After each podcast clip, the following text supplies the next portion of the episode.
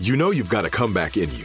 When you take the next step, you're going to make it count for your career, for your family, for your life.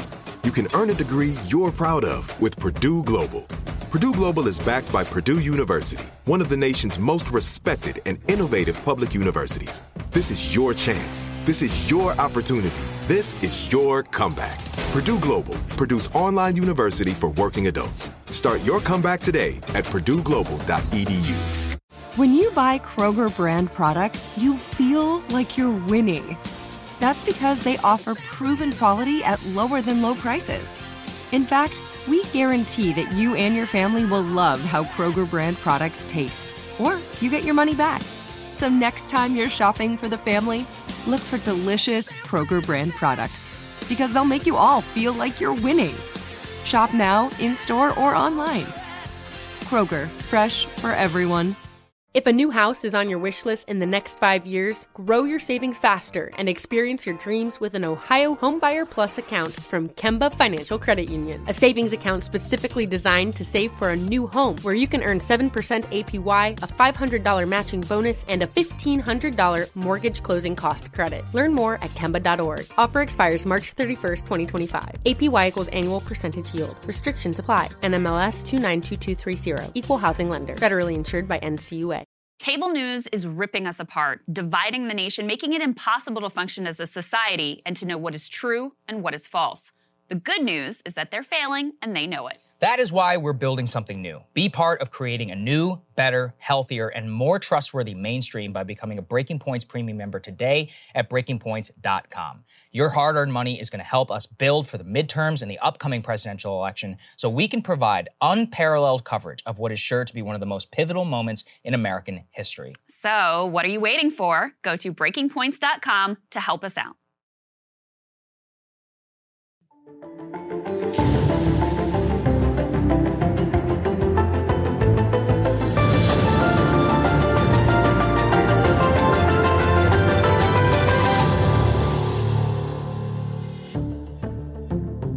Morning, everybody. Happy Tuesday. We have an amazing show for everybody today. What do we have, Krystal? Indeed, we do. A lot of big stories to get to. First of all, are we in a recession already? Are we hmm. heading towards a ask the White recession? The White House very much out there trying to parse and come up with their own alternative facts around the state of the economy.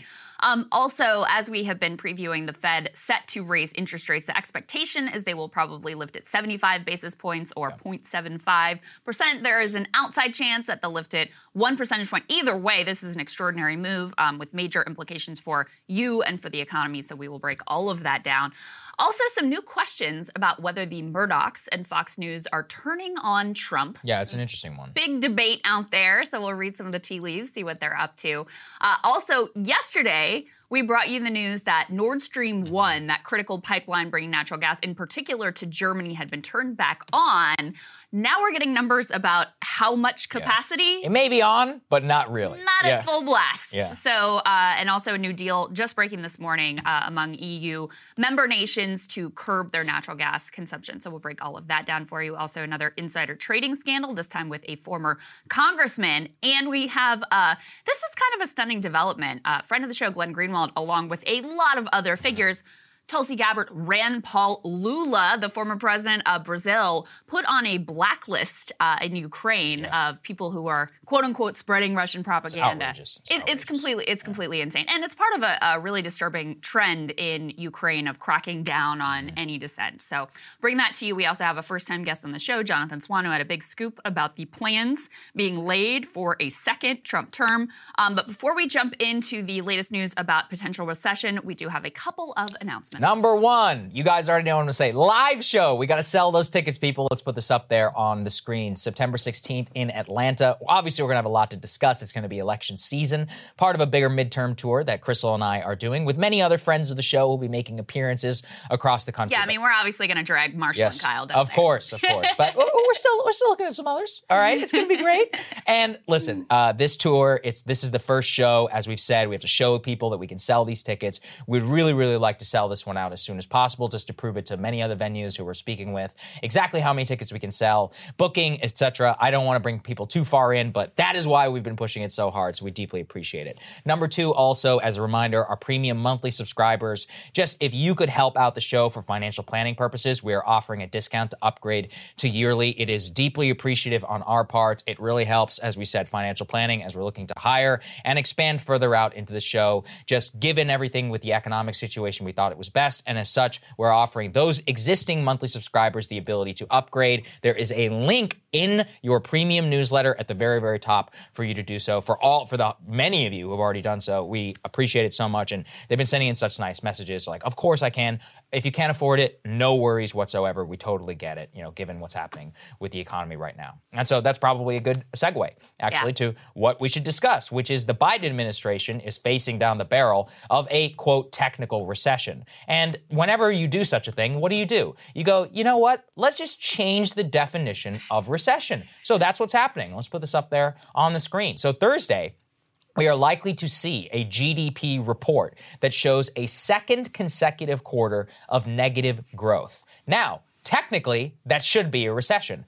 However, the Council of Economic Advisors, which is appointed by the White House and which provides supposed to be nonpartisan economic analysis to the executive branch, is now changing the definition ahead of that Thursday GDP report. And so Jackie Heinrich, who is over at Fox News, points out very clearly that the White House release says, What is a recession? Oh, please tell us. While some maintain two consecutive quarters of falling real GDP constitute a recession, that is neither the official definition nor the way economists evaluate the state of the business cycle. Instead, both official determinations of recession and economist assessments are based on a holistic look at the data. Based on these data, it is unlikely the decline in the GDP of the first quarter of this year even if followed by another GDP decline in the second quarter, indicates a recession. Well, there's a little bit of a problem with that. Let's go ahead and throw this next one, uh, or let's go ahead actually and listen on CNN whenever the White House economic advisor is pressed for changing this definition. And then we'll also show you some historical stuff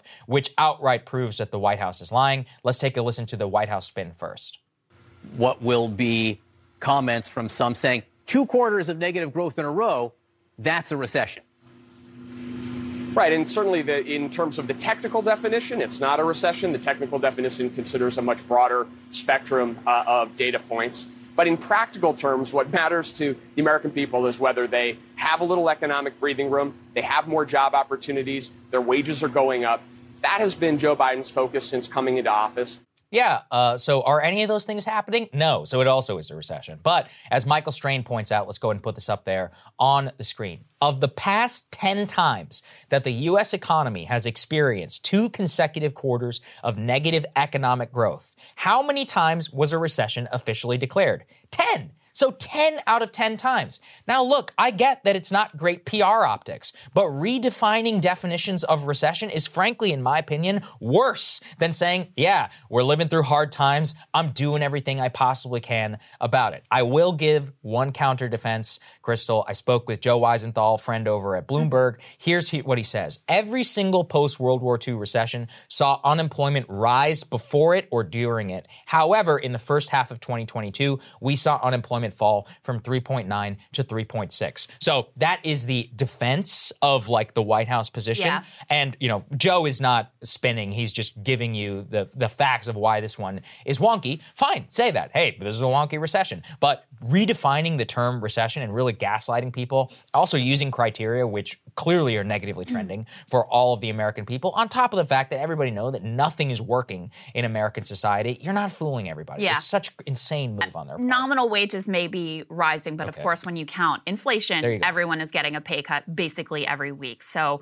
the idea that wages are going up, I mean, again, that's it's very gaslighting. And, yeah. and the bottom line is this isn't going to work. People know what's going on in their own lives. I just was looking, you know, uh, earlier this month, there was a poll that found 58% of Americans already think the country is in a recession. So they don't need your like technical parsing mm-hmm. definition to figure out what's going on in the economy. And I think politicians really err when they try to persuade people that things things are going better than what they actually think and Yes. feel. I think Obama made this same mistake in his second term when he tried to sell the recovery as something that was really robust and really amazing when people were really still struggling. And it made him vulnerable to defeat if the Republicans had run anyone other than like a cartoon character like Monopoly, plutocratic villain. Um, and so I think the Biden team throughout this period has consistently made this same mistake of trying to sell the uh, unemployment numbers, trying to sell the nominal wage gains as this incredible recovery, and the media is just spinning and the economy is actually great. You just don't understand it. When people know that things are really tight for them, they know that, you know, the job market already there's signs of significant deterioration that we're going to get to in a moment. You have new unemployment claims coming in higher, so you see that starting to ebb. Well, you already see uh, massive impacts in terms of the housing market. So I was actually just reading an article about how um, upper middle class Americans, not that they're the most uh, compelling or most sympathetic group, but they're really being squeezed right now too because they didn't benefit from the pandemic programs, which were means tested, and now their stock portfolios, which made them feel like they had a lot of money, have all crashed. Their housing values, which also made them feel Yep. like they had a lot of money, are starting to crash. They recognize they can't sell into this market. If they did and tried to move somewhere else, they couldn't afford a new home. So you have people increasingly in their lives feeling like things are tight, like they can't afford what they could at the grocery store, like they're having to cut back. And the White House is like, technical parsing of whether or not it's a recession is not going to change their minds on that. Yeah, and Janet Yellen, the Treasury Secretary, sticking to the same spin. Let's go ahead and put this up there on the screen. She says the economy shows no signs of recession. And once again, this is BS because Janet Yellen should know better. Her background is as a technical economist. Her and her husband are both, I think her husband is a Nobel Prize in the field of economics. They're the ones who came up with this definition. And yet now they are saying you don't see any of the signs. A recession is a broad based contraction that affects many sectors of the economy. We just don't have that. In the very same breath, she acknowledges the impact of high inflation numbers on Americans, specifically gas, food, and other economic problems. And this the issue that I really have on this is that they are all over the place. Remember, it was not even 3 months ago. Joe Biden was standing in front of the port of Los Angeles telling us that we lived in the strongest econo- economic recovery since World War II. Look, again, they were using technical definite. They're like, "Oh, economy's gone. Uh, unemployment's 3.9." What does the unemployment rate matter if you cannot exp- if you cannot literally afford anything in your daily life? If you can't buy a car, I mean, even just recently, I was looking again. Especially with this Fed rate hike, which Yeah. is like we're about to talk about it, it's about to come down the pipe. That's going to raise the average car price to like eight hundred dollars a month. That's not even including not even including insurance and all the other attendant costs. And that's if you can buy a car. So the used car market is on fire. People are having real trouble uh, taking out loans. Their credit card usage is sky high. We're seeing all sorts of insanity happen in the mortgage markets, in the loan markets. That's on top of what have anyone been to a grocery store lately? It's crazy. Like you look at a pri- you know price of a pound of ground beef is going for like eight and nine dollars, and you know we've even seen a reduction. And this is again what really bothers me. People are making really material cutbacks in their daily lives. I told you about the booming YouTube channel about how to cook like a depression housewife. like this is not good for Americans. Yeah, they literally have these old videos. I have a lot of, friends who could fill out that There's- YouTube content. there's They're this- very effective at There's this. this grandma who has now died, but in 2013 did like a whole series with her grandson. She's like, "Here's how we used to cook in the depression," and now her views are going like booming right now because people are like, "Oh, how do I make like a single Costco rotisserie chicken last for a week?" We don't want the American people, and that's a terrible situation to be in. You know that leaves generational scars. No acknowledgement by the government. That's that's the single failure I think by the administration. Yeah, I, I think that's right. You Yeah. have to level with people. I mean, they just they know what's going on. They see it and feel it better than you do. I mean, you know, we're talking about officials who aren't Right. worried about their next paycheck. They're not worried about having to stretch a Costco chicken all week for their families. So um, the American people have a much better sense of what is really happening on the ground. There's another reason why why um, people like Janet Yellen in particular would be interested in sort of spinning the numbers and pointing to, oh, we have these really great, you know, low unemployment numbers, which is true, but does not even come close to telling the whole story of what's going on here. But if you have the economy already slipping into a recession, you can't have the Fed continuing to move forward with Right. these incredibly drastic hawkish measures because, you know, if you already have tipped things into a recession and you still have this high inflation, this proves the point that the Fed policy, the direction they're going in, is really not working and is actually just making things worse. And I guess that's a great transition to talk about what the Fed, Fed is set to do this week. Let's go ahead and put this Bloomberg article up on the screen. They're on track at their Wednesday meeting to raise interest rates by 75 basis points. Again, that's just 0.75%.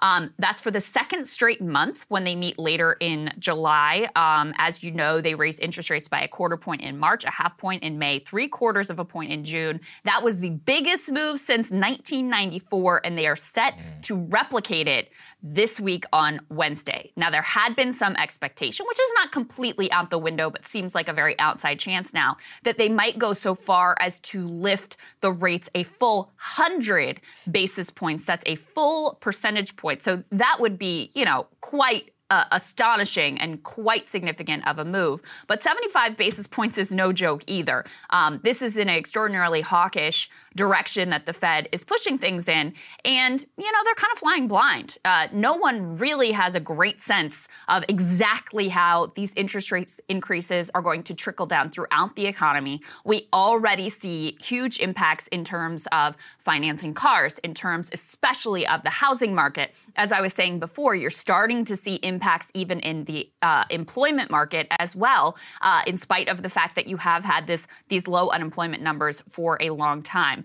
Uh, the reason that they seem to have backed off of the full 100 basis point uh, move is because they got some data showing that U.S. consumers' long term inflation expectations actually declined in early July. So they were forecast to go uh, 2.8% versus 3.1% the month before. That's what people's expectations of inflation were. So they sort of looked at that and I said, okay, maybe we don't need to qu- go quite so far.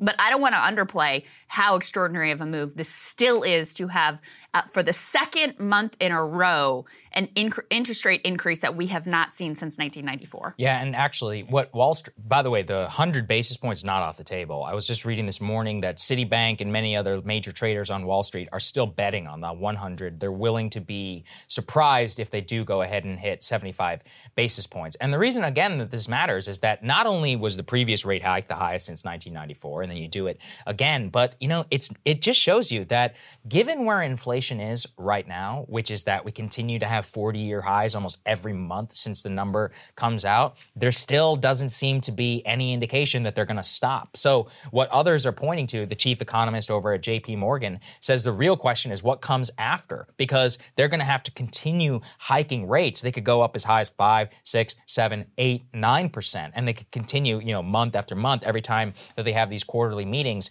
And if they increase 75 basis points over a period of time, I mean, we could be looking at mortgage rates which are nine or 10 percent. Now, those of you who bought houses in like the 90s uh, won't be that sympathetic, but it's a different country. We haven't lived in a country like that for 30 some years. And Yeah. I was actually reading that the real issue also is the housing stock. So obviously, we have a major housing shortage across the United States. Low interest rates and low mortgage rate. The housing boom was actually fueling a hell of a lot of construction. But now, guess what the problem is? We actually need that construction to finish. We really do. But why would general contractors finish their houses if they can't sell them? Yeah. So it actually the housing increase while yes will slow down the housing market it also will probably uh, it, it will probably increase the housing shortage that we have across the united states so the investment that we have right now is really a major problem and also i just you know i can't emphasize enough in the past which is that the key tool that the Fed has here is targeting demand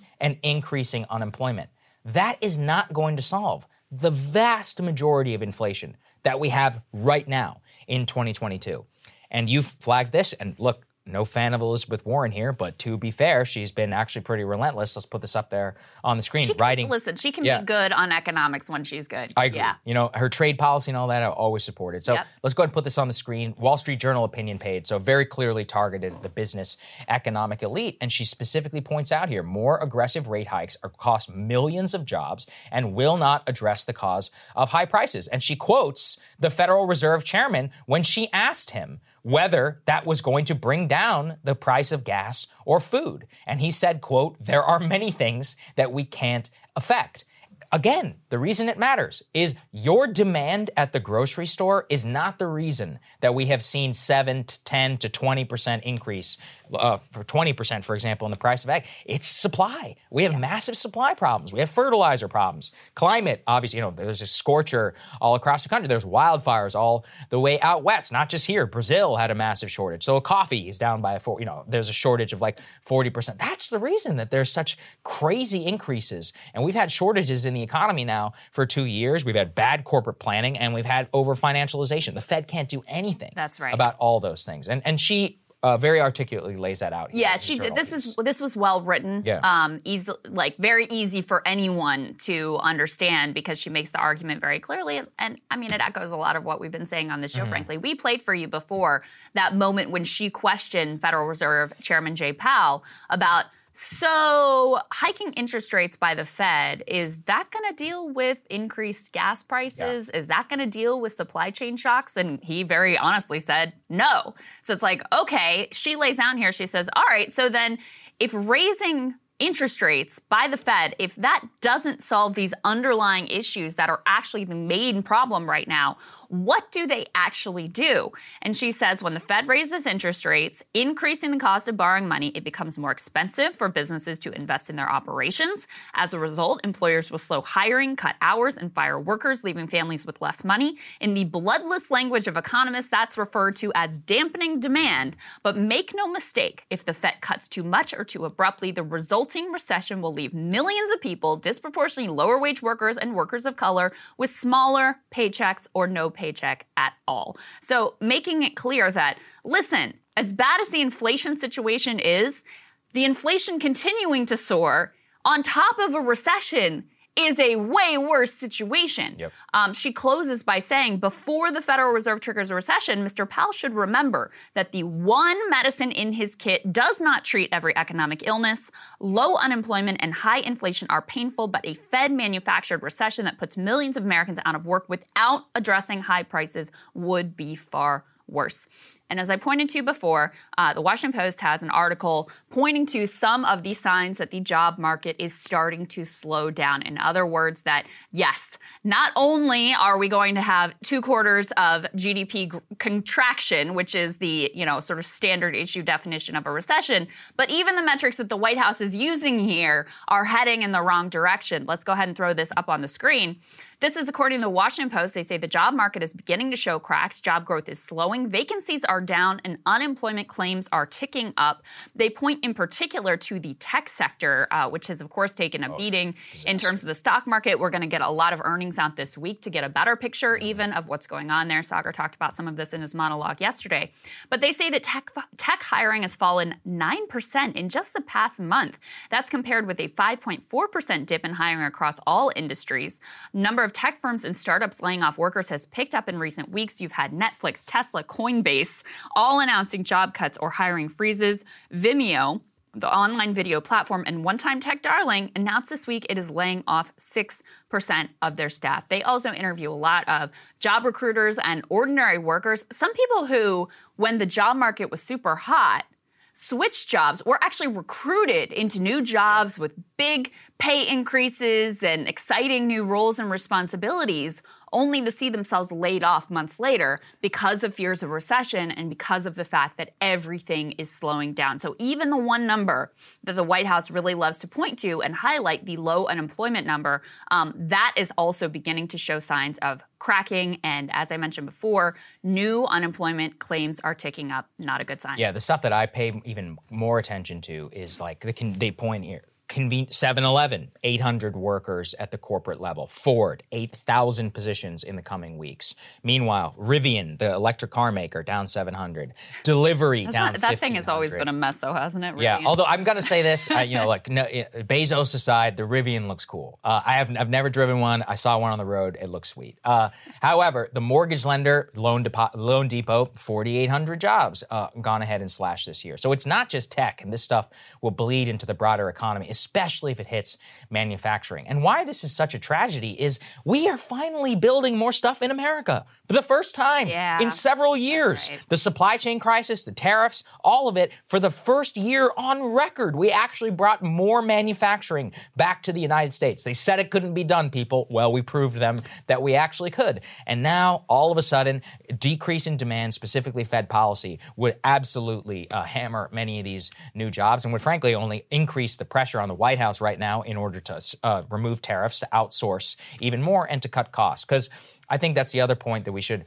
remember, which is that manufacturing, investment, and all of that doesn't just come out of capital, it comes out of your ability to borrow. And if borrowing is way more expensive, you can't hire more people and you can't invest in your future workforce. And we already know what Wall Street's going to do. They're going to cut jobs, try and buy back their own stock in order to try and save their pensions and Yeah. all this other stuff. But none of that translates into a better economic future, I think, for people. There's- so it's a grim picture. It really is. And the, the high level view is that the reason why they are leaning so heavily on this, uh, as Elizabeth Warren puts it, this medicine that is not the right cure for the disease that ails us, is because the only institutions that still function that still function, and I mean function in terms of actually being able to do anything, are basically the ones that are beholden to rich people. Also non-elected. All of and, and undemocratic, Yeah. right? I mean, everything else has been completely and intentionally, by the way, hamstrung, gridlocked, made so it, you know, is not responsive to the people whatsoever. And so the only institutions that are left that actually have power and are able to operate, not in a good fashion, but able to operate, are the ones that have been sort of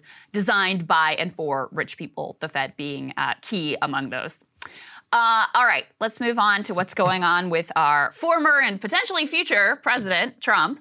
Uh, some shots fired from Trump at his former friends over at Fox and Friends. I guess now it's no longer Fox and Friends of Trump anymore. Yeah, that's Fox, right. Yeah, yeah. Fox and, Fox and Friends. former friends. Right. um, go ahead and put this up on the screen. He sent out a, a truth saying. Too long. But Yeah.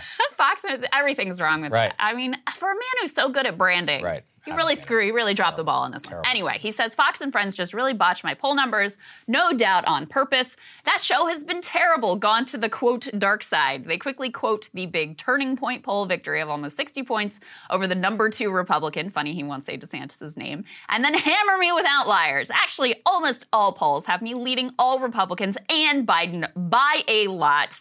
RINO Paul Ryan, one of the weakest and worst speakers ever, must be running the place anyway. Thank you to Turning Point. The crowd and love, he puts in quotes, was amazing in all caps. Classic Trump.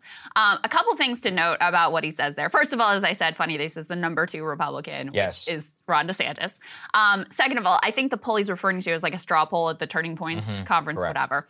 In terms of him, you know, overall how he's doing in the polls, he's definitely still leading the Republican field by quite a lot. He's right about that. Most of the polls head to head against Biden, though, are pretty much neck and neck. Um, most of the ones that I've seen have Biden with a small edge over Trump, so he's not correct about that one. But the bigger question here, which has been sparked over the past several weeks, is whether there is a true schism between Trump and the Murdoch family, which of course owns Fox News, not to mention uh, Wall Street Journal, New York Post, and other outlets around the world. Oh, the one other thing to note about his truth there is he mentions Paul Ryan. Yes. That's because Paul Ryan now sits on the board of Fox News. So he's sort of laying the blame at Correct. Paul Ryan's feet and saying, oh, they're taking this anti Trump um, turn because of that.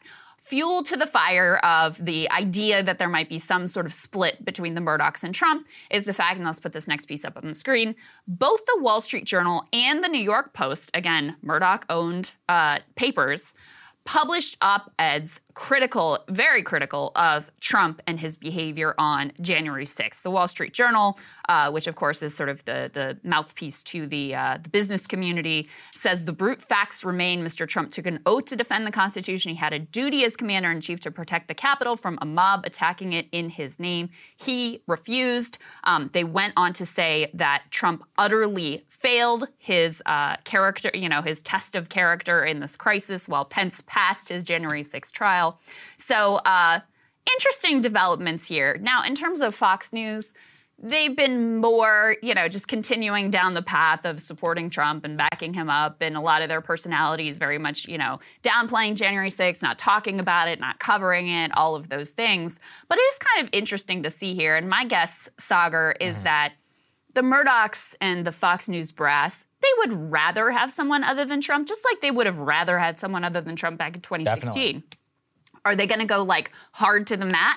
to try to prop up a Ron DeSantis or anyone else? No. No. Well, it is a little bit of a trial it's balloon com- right It's now. complicated, and yeah. that's why I think you, you phrased it correctly, which is that they'll do everything in their power in the very, very early stages to make sure that Trump doesn't win. However, they need ratings, and their base loves Trump. You know, yeah. Ted Cruz had a very interesting discussion on this. I think it was like 2017, where he gave a retrospective and he said that one of the major death knells to his campaign was November 2015, whenever Murdoch and Trump uh, and Fox decided to go all in for Trump. Previous, remember, I mean, Megyn Kelly was critical of Trump. Obviously, there was quite a bit of anti-Trump sentiment on Fox News. At least it was allowed, and uh, Ailes was still running the network at that time. But Ted Cruz, very, very in name, which almost never happens, actually went after Roger Ailes and was like, Roger Ailes turned on me November 2015. I do got to say, though, that's also at the time when Trump really almost surged to the very top of the polls. Yeah. I don't know if people remember 2015, November 2015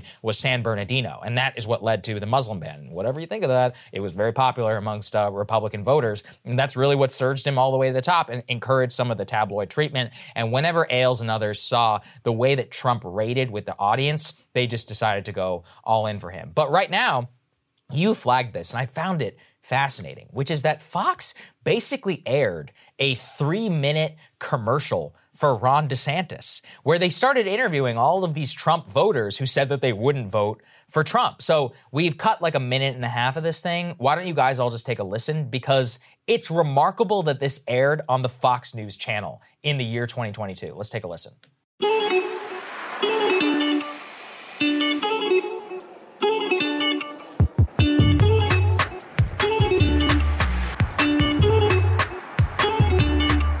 Yes. I don't want him to. I like uh, like what he stands for. I like what he does, but uh, he uh, upset too many people, and he upset him really bad. So I don't think he's good for the party. He needs to get back in. He already had gained that respect from all the world leaders and finish what he, you know, started. It's too bad that he did what he did do and was fought the whole way along on darn near everything that he did. But that's what happened. So I'd like to see him not run. If he did, I would vote for him, but I would not recommend he runs. I, I, I voted for Trump both times, and I, I, I love him. I, I, think he was a good candidate, but I think his time has passed. I couldn't care less about uh, President Trump uh, personally. Um, uh, I, I prefer somebody different, but if he is the nominee, I'll probably vote for him. You know what? I voted for him for my my very first time. I voted for him. I don't think it'll be best for our country for him to run for re-election. You know, I'm thankful for everything that he's done, but I think that our Republican Party needs to be united. At this point, he's a little too polarizing, and I think that there are candidates out there, Republican candidates, obviously, that. Um, maybe be able to pull in people that he would lose to be able to change this. I would like to see, you know, Governor DeSantis or someone like that, some some new blood in, in the race. DeSantis run for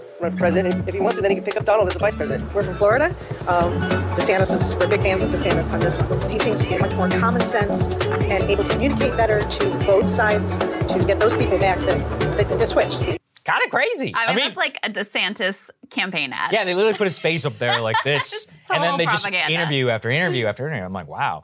I mean, and, look, and you know this has to be cherry picked because I mean, Trump course, was just yeah. in Arizona so and popular. received yeah. an incredibly raucous, right. you know, response. His candidate for governor is ahead by 12 points in the polls. Right. Like clearly, there's still a lot of affinity for Trump in Arizona. Of course, there is. I mean, there's no question. I mean, he has. Look, I mean, people for all the New Hampshire polls and others that we've pointed to, there are many other polls, including out of New Hampshire, which show him winning by a massive and wide yeah. margin. So again, look, a black swan event aside, I just don't think that Ron DeSantis could beat him in a Republican primary. And I think the other reason that people should think is there's no world where Ron DeSantis is the only person running against Trump.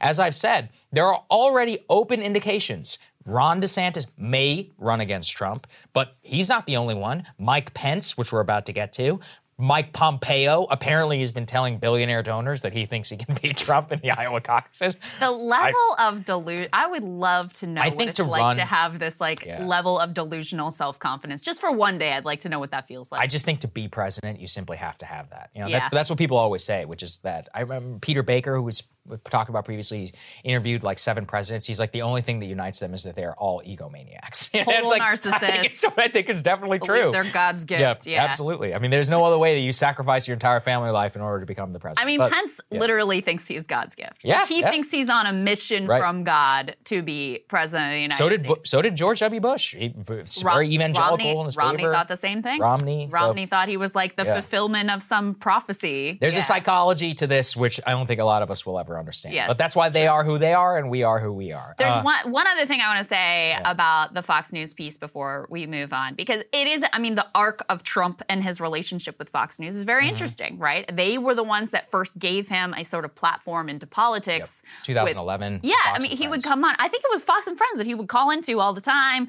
He had a regular segment. This is where he's pushing like the birther conspiracy nonsense. But this really gave him sort of traction and a base of support with the Republican base that Mhm. allowed him to kind of fake it till he made it until he actually gained a lot of uh, significant support in the Republican primary. And I, it seems to me at this point in terms of Fox News and the Republican Party base. They are, if they were ever able to just completely drive the train in whatever direction they wanted, those days are now past. um, and you saw this very much with Stop the Steal. I mean, they tried, especially in the early days, to Didn't matter. they certified Arizona. They were the first out of the gates. There, uh, people like Bret Baier and others who were there tried to press the Trump people and uh, the Trump spokespeople that they would have on the show about the nonsense that they were spewing. But ultimately, you know, they have fallen more in line with what the base thinks, which is believing Trump and believing his conspiracies. So they just try not to talk about it much now, but they'll flirt with the idea that it was rigged or that it was somehow unfair. So I think that their ability to just totally shape sentiment and direction uh, of the of the Republican base. I think that's gone. And I really think Trump is the one who kind of broke that in 2016 because they did want to go in a different direction. They were unable to overcome the level of intense support that was um, there among their viewership for Trump. I don't think it was just Trump. I think Trump came at the perfect time, which was the internet. I mean, what people don't forget, I used to work in this, so I remember Oh, this, that's the Daily true, Caller, which is that the in conservative media infrastructure was brand new. And really, 2012, they didn't play as big of a role because the internet at that time and the blogosphere was not as influential. But I worked at the Daily Caller in 2015. We knew in the data in like October 2015, they're like, the base loves Trump because we knew you could Yeah. see it literally, and that became the vector for spread, like spread, quote unquote, for Trump support. So it didn't even matter what was happening on Fox. People were posting on Facebook, sharing stuff, Twitter. I mean, online really became That's a great the point. battleground versus Fox. I think the internet just disrupted Fox in the same way it disrupted everything. So well, you just Trump is the he's the ruler of conservative internet. Like, everybody knows that. And having been both on the cable news side and Yeah. now in the online Yeah. media space, you just have so much more granular feel for what the um, you know what the audience is into, what they're excited about, what their emotions are about any given subject. Whereas Fox News, which for a cable news network has done much better than any of their competitors in terms of understanding their Mm-hmm. audience, you still can't come close to the level of sort of detailed understanding of who your audience is and what they're really into. So I think I think that's a really great point. Yeah. Um, moving on to one of the would-be contenders against Trump, his former vice president Mike Pence is out there. Let's go ahead and put Washington Post up on the uh, up on the screen.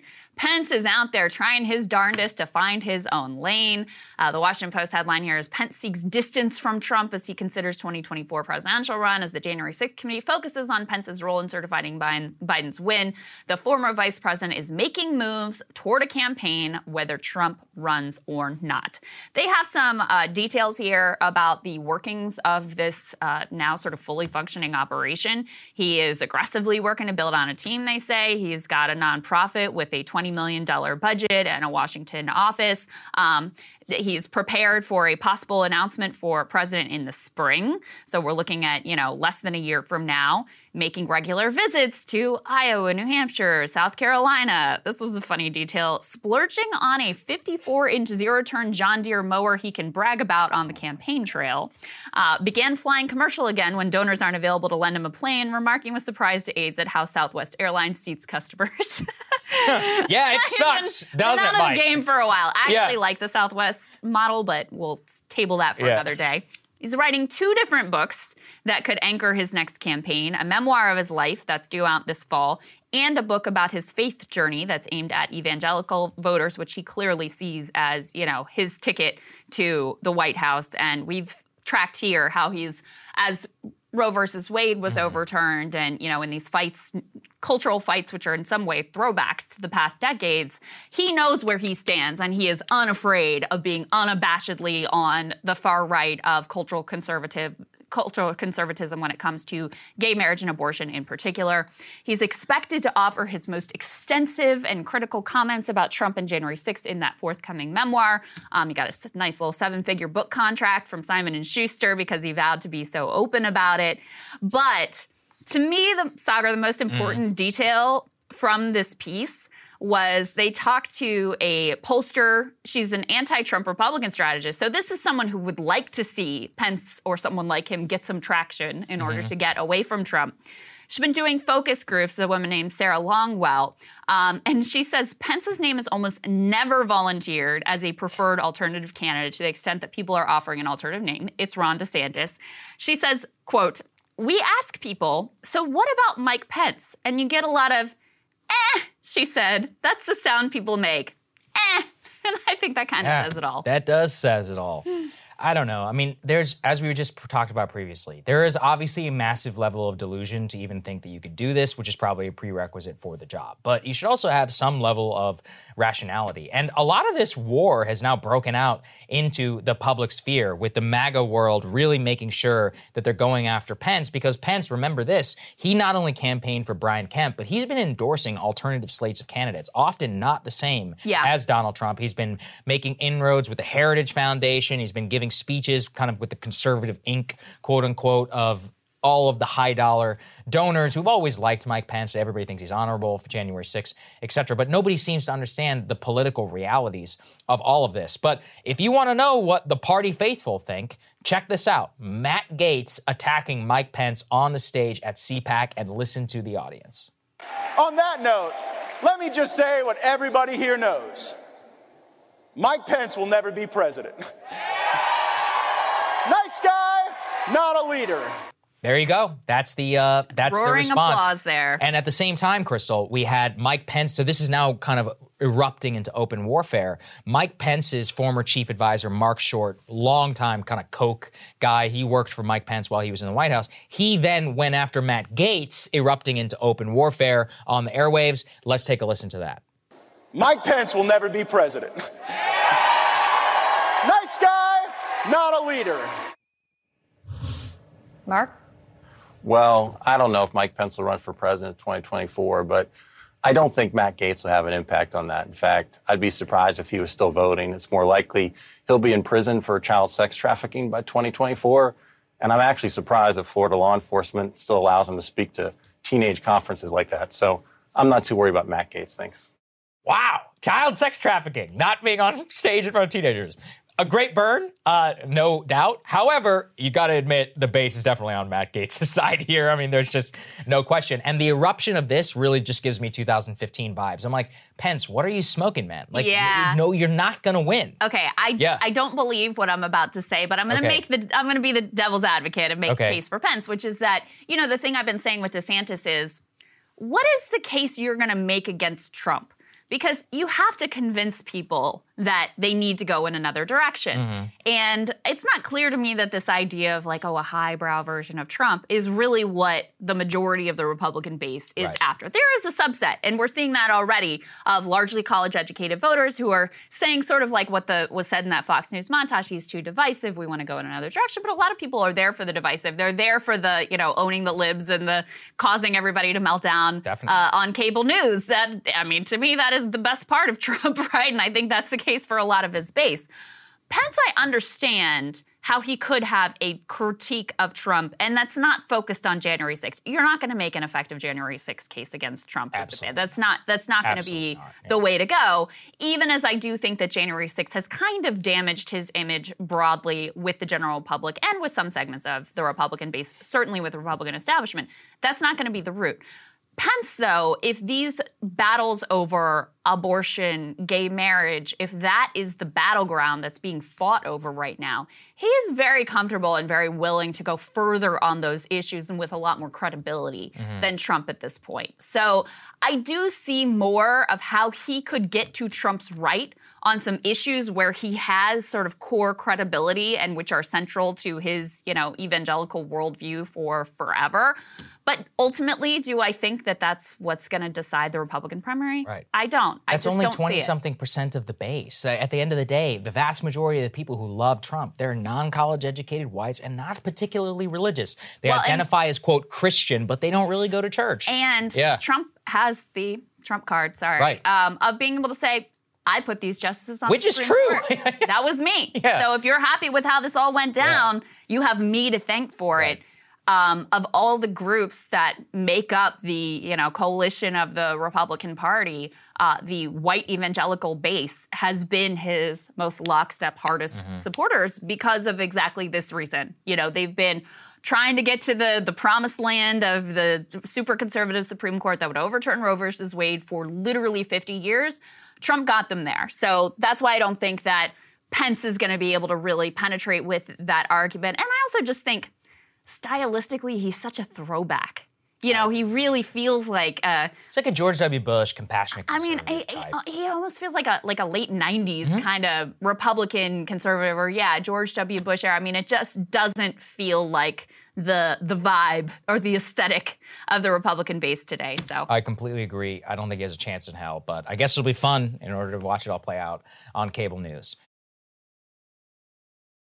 Okay, let's go ahead and talk about the Nord Stream pipeline. We guys brought we brought you all the news that Nord Stream in Russia had decided to turn the pipeline back on after shutting down for 11 days. This is a high stakes game because uh, Germany gets the vast majority of its natural gas supply, which is predominant use for consumer power from Russia. However, some news actually just broke that let's put this up there on the screen. Russia, while it has gone ahead and restarted the Nord Stream pipeline, they have cut an additional 20% of the gas supply to Germany. This brings the total to nearly 80% cut to the German consumer since the beginning of the invasion of Ukraine, which, you know, I don't think it takes a genius to figure out that an 80% drop in the supply of natural gas when the vast majority of your gas is coming from a country is a huge problem, both from an energy perspective, but also for natural gas markets in general. And it is leading to all sorts of insanity in Germany. We've talked about they're already in phase two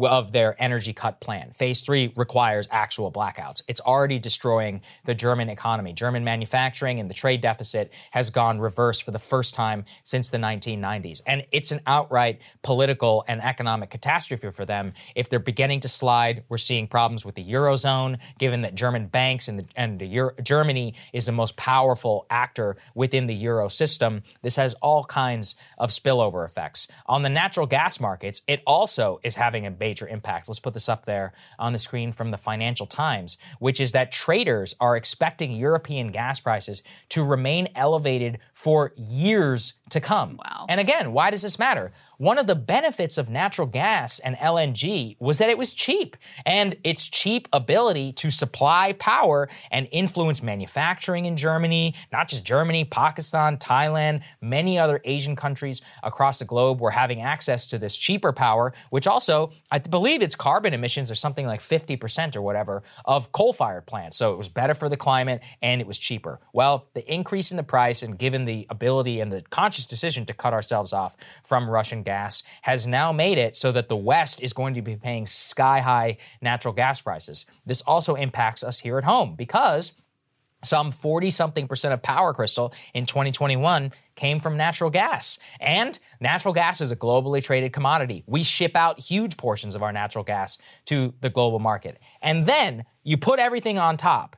The Rush the Germ of the EU decided today, this morning, this news just broke, has agreed to a sweeping curb on natural gas usage. So the EU has come together and said that they are going to cut natural gas consumption between now and spring by a total of 15%. This is being billed to the global community as we're standing up to Russia. But if you care about carbon emissions, this is a disaster. Yeah. Because at the very same time that they are curbing 15% of natural gas, guess what? The Germans are going to continue to decommission nuclear power plants, which leaves you one option coal. So they are going to be burning coal out the wazoo, and they don't even have enough coal in order to do so. So they're inducing an energy crisis on their own shores, increasing their carbon emissions, and frankly, they're making the entire world less safe as a result of all of this, all in order to quote own Putin and reduce his ability to screw with them. But the truth is, 15% is still not going to cut it. If Putin wants to cut them off, they're still screwed, even if they try and reduce their natural gas consumption. And that's exactly what he's doing. Is Yeah. he's toying with them. Yeah. he wants. Why I mean, you? the Russian the Russians are saying like, oh, this is just about a turbine, Right. and we Uh, need they know hard, and we need. Yeah. Uh, yeah. Okay. Yeah. So they want they want the Europeans and the Germans in particular Hmm. to know that they have their own weapons at their disposal that they can make their people suffer. And there was a quote in the article actually that we um, cited yesterday where uh, one analyst was saying this is exactly what Putin wants to achieve that when we make the next decision about arms deliveries to Ukraine, that somewhere in the back of our heads, and this is a German analyst, there is this thought well, what is this going to do to our gas deliveries? Now, personally, I I don't think it's wrong for people to have that thought. Right. To to understand because it's not like the policy that we have pursued has worked in terms of, you know, hurting Putin's root, bleeding the war machine. That was the whole idea. You know, this this concept that we could achieve or that the Ukrainians backed by our uh, military, you know, by our Mhm. military might would be able to achieve total victory that does not seem anywhere close to uh, able to happen. So I don't think it's wrong for German citizens or other European citizens to weigh the costs and the benefits of the approach, especially when the approach has been so ineffective thus far. Oh, absolutely. And this is going to be, uh, like I said, it's it's not going to solve the problem. You know, reducing gas consumption by 15%, 100% means a t- tons of more coal and carbon being emitted into the atmosphere as long as they decide not to pursue nuclear. But also 15% is just still not going to do anything. It's the fact is 40% of all EU gas, not just Germany, EU gas comes from Russia. So fine. You can cut 15%. That still leaves nearly a third of your grid vulnerable to what the Russians want to do. No country on earth can survive a one third cut in their grid power. It's just not possible, especially with the lack of nuclear capacity. And what are we all learning here in real time? It takes 10 years to build this shit. Yeah. From LNG terminals, right. a nuclear power plant, coal, all of it. It takes decades for investment, shipping things across the globe. They're extraordinarily vulnerable. The Russians will still be able to influence their economies and wage economic warfare if they want. And the price of all of this is going to have long time ramifications. You know, oil, of course, we all feel that at the pump, but you absorb increases in natural gas for your heating bills and others. And the thing that really worries me is in this article, they also talk about from the trader's perspective that the inventories are supposed to be very high right now Mm. because they stock up in the summer while winter is going to come to deal with volatility. Nobody knows how the hell weather is going to be. I mean, right now there's like a crazy heat wave in Europe that doesn't at all rule out a crazy cold spell that also would happen. And if that happens, you know, increase in extreme weather events, which we're beginning to see more of also within Europe, that's going to be a real test of their ability to heat their homes. And it's not a joke because if you have rolling blackouts in the middle of winter, old people die. People literally freeze to death. It happens every year, not just from homeless people, but literally anytime there's blackouts, you know, hospital grids, all that other stuff. So it's a real problem. The energy blackmail remains carbon wise, it's a real problem. And I just think it really highlights the, uh, the real just hypocrisy and lack of foresight to our overall strategy towards Russia. All of it is signaling. They're like, we're cutting off the gas, but not enough to actually do anything. They're still paying them hundreds of billions of euros, and the leverage remains there if they want it. So I don't know. There's there's a lot that's happening, but I do want to also add on the diplomatic front.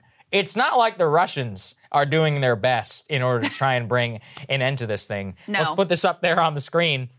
You know, Sergei Lavrov, who is the foreign minister of Russia, the top diplomat, said yesterday that the Ukraine he the overarching goal of Moscow is to quote free its people from an unacceptable regime. So even after all this, after their economy has suffered, tens of thousands of their troops are dead, tens of thousands of Ukrainians are dead. They've been embarrassed on the world stage. Yes, they're still printing money, but it hasn't exactly worked out, you know, as how they thought it would. They're still pursuing regime change in Kiev Yeah. and trying to oust Zelensky. So it's not like they're giving anything on the diplomatic front. They're and not as long as creating any sort of an opening. Exactly. So as long as they want to act like this and then bomb stuff in Odessa Yeah. minutes after signing a grain deal, how are we supposed to get to any solution? I think anybody who's like us who also wants peace should also emphasize, like, man, these damn Russians, they're not giving any ground here. like, what are you people doing? Yeah, I mean that's exactly right. Yeah. That doesn't change the fact that our uh, administration's policy should be doing everything Right. that is in our power to push for negotiations and a diplomatic resolution because that will be the best thing for the world, for the Ukrainians, for our people, etc. But that doesn't mean there are a lot of openings right now. And I Mm-hmm. think, frankly, the Russians feel like they're in a pretty good position. They've weathered a lot of the economic storm. Um, they've figured out their strategy in terms of uh, waging war using uh, food prices and energy prices, which this is, again, something we said from the beginning of don't fall into the hubris of thinking that your enemy doesn't have any tools and weapons at their disposal to make you pay as well. So when we're launching all out economic warfare against them, guess what? They're going to respond. I mean, this is just, this is utterly predictable. And it was a tremendous act of hubris to imagine any differently. But yeah, I think the Russians feel like they, you know, secured a lot of territory in the eastern part of Ukraine, that they're kind of on the offense, that they've got worked down some of their early failures and total embarrassing catastrophes, and they're pursuing a much more effective strategy now. And so, why sh- they feel like why should we negotiate right now when we have the upper hand? So, Mhm. in a lot of ways, too, I think the moment when negotiations would have been more likely, that time when you had the Ukrainian side and the Russian side meeting together in Turkey, and there was some actual effort to come to a resolution, and the Ukrainians were much more stronger on, uh, much stronger on the battlefield at that point. I think you know we didn't want to the Ukrainians to strike a deal at that point. We didn't put any pressure in that direction, and so in a lot of ways, that moment has been lost, and that is that is really truly a tragedy. That's the moment when Boris Johnson, prime former prime minister of the UK, went to Kiev specifically to deliver the message to Zelensky that we were not ready for the war to be over. Yeah, I think that's right. And I really think, unfortunately, at this point, we are locked in. The Russians are not going to give anything. Their policy, if anything, they are now at a point where they see no eh, option but to continue this. Also, reporting currently indicates, and this is going to be a key thing to watch, it broke this morning, that the Ukrainians are actually planning a major counterattack on the city of Kherson. And the fate of that counterattack is going to matter a lot. It will actually give us quite a bit of insight into the offensive capability of the Ukrainian military. We have now shipped tens of billions of dollars to these people, and predominantly all of the stuff we've been giving them is very useful for defense. So if they don't have the ability to mount a capable offensive attack on the Russian military and retake this city, well, that also spells a lot of questions for what's the future here. I mean, we're going to have an endless front line because if it ends up being that way, Yeah. it also could mount the ability for the Russians then to counterattack that and say, well, we have to keep pushing further because the Ukrainians are going to attack us. I I have no I'm not saying that's a good thing like if I was Ukraine, I would counterattack too. What I'm saying from our perspective is it will give us a real insight into their ability Yeah. militarily on the ground. So that's Right. another thing in order to Is watch. Is it realistic for them to retake any of the territory Is it possible? they've lost right. at this point? and at that point, what are they going to say? I mean, I already know what the Hawks are going to say. That means we need to give them more We need to give weapons. them more yeah, weapons. But, uh, There you go. Um, I mean, a realistic analysis will tell us whether that could be a demarcation point. But we are not even close to the end of this thing. Russians are still saying they want regime change in Ukraine. As long as that's a default policy, it nothing is going to happen, and they're going to guarantee the Western reaction. And then the Western reaction is guaranteeing the Russian reaction. It's a mutually reinforcing force, which makes the world less safe, and a lot more people are going to die. I just don't think there's any other way. That is the in order to sad state of affairs. All right. Um, we wanted to update you on something that broke yesterday, which was um, some major uh, indictments in an insider trading scandal, uh, specifically some indictments of a U.S. former congressman from Indiana. Let's go ahead and put this up on the screen. Ex congressman among nine charged in insider trading cases. Here are some of the details. This guy's name is Stephen Buyer can't make it up, spelled mm-hmm. B U Y E R, was accused in court papers of engaging in insider trading during the $26.5 billion merger of T Mobile and Sprint that was announced back in April 2018. Basically, he uh, is accused, he denies wrongdoing, of misappropriating secrets that he learned as a consultant to cash in to the tune of $350,000 illegally. He was arrested on Monday in his home state of Indiana when he was in Congress, which he served for a long time from 93 to 2011.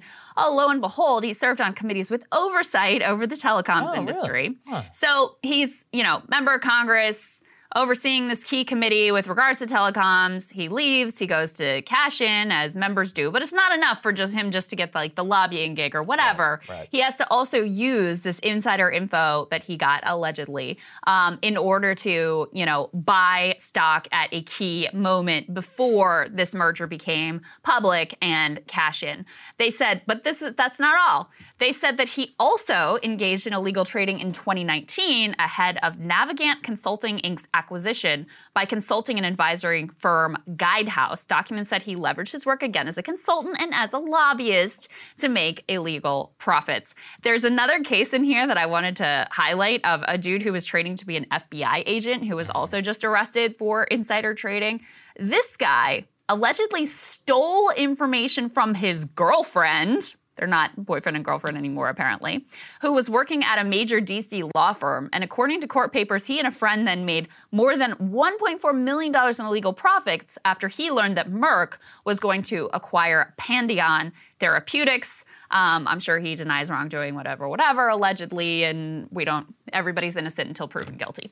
With regard to the former congressman, I mean, if you're engaged in this kind of crooked, shady shit once you get out, pretty likely you weren't a you know paragon of moral virtue when you were head of this committee and privy to all sorts of insider information about what type of legislation that's going to affect the industry is going to come down. I think the stuff, the details of this are literally like out of a movie. Because if you see the details on how exactly he got the tip that a merger was coming between Sprint and T Mobile, it was on the golf course. It's like you couldn't, it's literally out of a film where he's there working his high level connections and then immediately leaves the golf course. The next day buys a ton of stock and makes a profit of nearly a hundred thousand dollars. And then in the same next tip in 2021 makes a profit of two hundred and seven thousand dollars. So this is not just like middling stuff. We're talking about ten hundreds of thousands of dollars in profit. So that means that millions of dollars of capital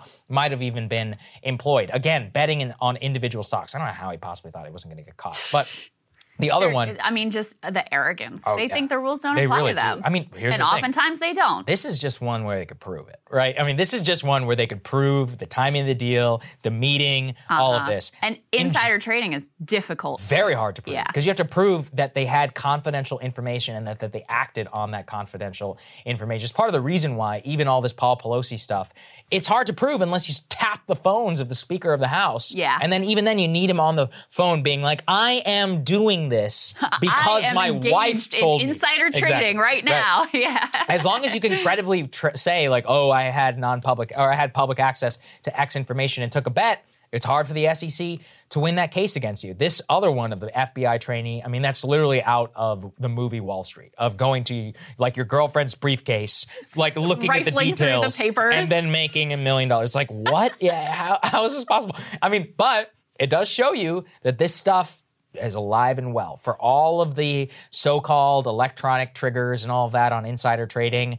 we have people in high levels of authority with connections to power who are using their connections, abilities. Maybe he used his FBI training or whatever to spy on his girlfriend's deal binder, etc., in order to make themselves a that. hell of a lot. He employed the things Yeah. he learned in the FBI training to be able to Possible. spy on his girlfriend. Yeah, smart. I get. I, by the way, it says then occur to me. girlfriend, so she did dump his ass. Yeah, so they're they're not to, no longer together. Um, good for her. with But- regards to the congressman, I Yeah. also think it exposes this mentality uh, that Dan Crenshaw accidentally revealed of like, well, I mean, if we can't trade stock, how Mm-hmm. are we going to better ourselves? It's the sense of entitlement that their position, um, you know, having a- attained this office of quote unquote public service, they have this sense of entitlement that they should be able to profit off of that position and not just a little bit to the tune of hundreds of thousands or millions of dollars. Yes. It's uh, not enough for this guy that he could go and then cash in in what I consider to be a disgusting way, becoming a lobbyist and consultant to industry,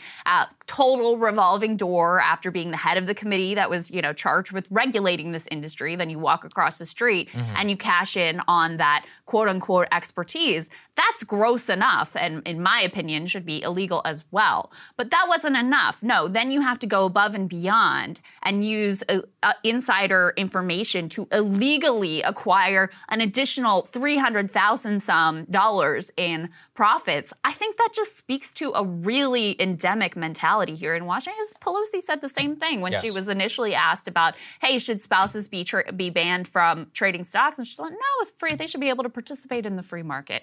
Sense of entitlement to being able to cash in on these positions. Complete loss of the idea that this is supposed to be public service. You are supposed to be there to serve the public, not to better yourself or play in the free market. But that's not the way that these people see their jobs. They don't. And this guy served in Congress for nearly 20 years, had ins I mean, it's shady enough that you preside over the telecom committee and now you work for the telecom industry. And then Yeah. you use your work in the telecom industry to trade on inside information. So, look, my only advice or my only, you know, input on this would tell the SEC, "Hey, start going after active congressmen and see what they're working on. I would love to see more of that information. We never got any update, by the way, on the Richard Burr case. You know, remember the FBI Yeah. seized his phones? They never gave us anything Yeah. uh, to to date yet. I mean, there's still a hell of a lot more to investigate on what was happening there. Yeah, that's true. And you know, I know that they tend to be very uh, conservative in Mm-hmm. terms, like cautious in terms of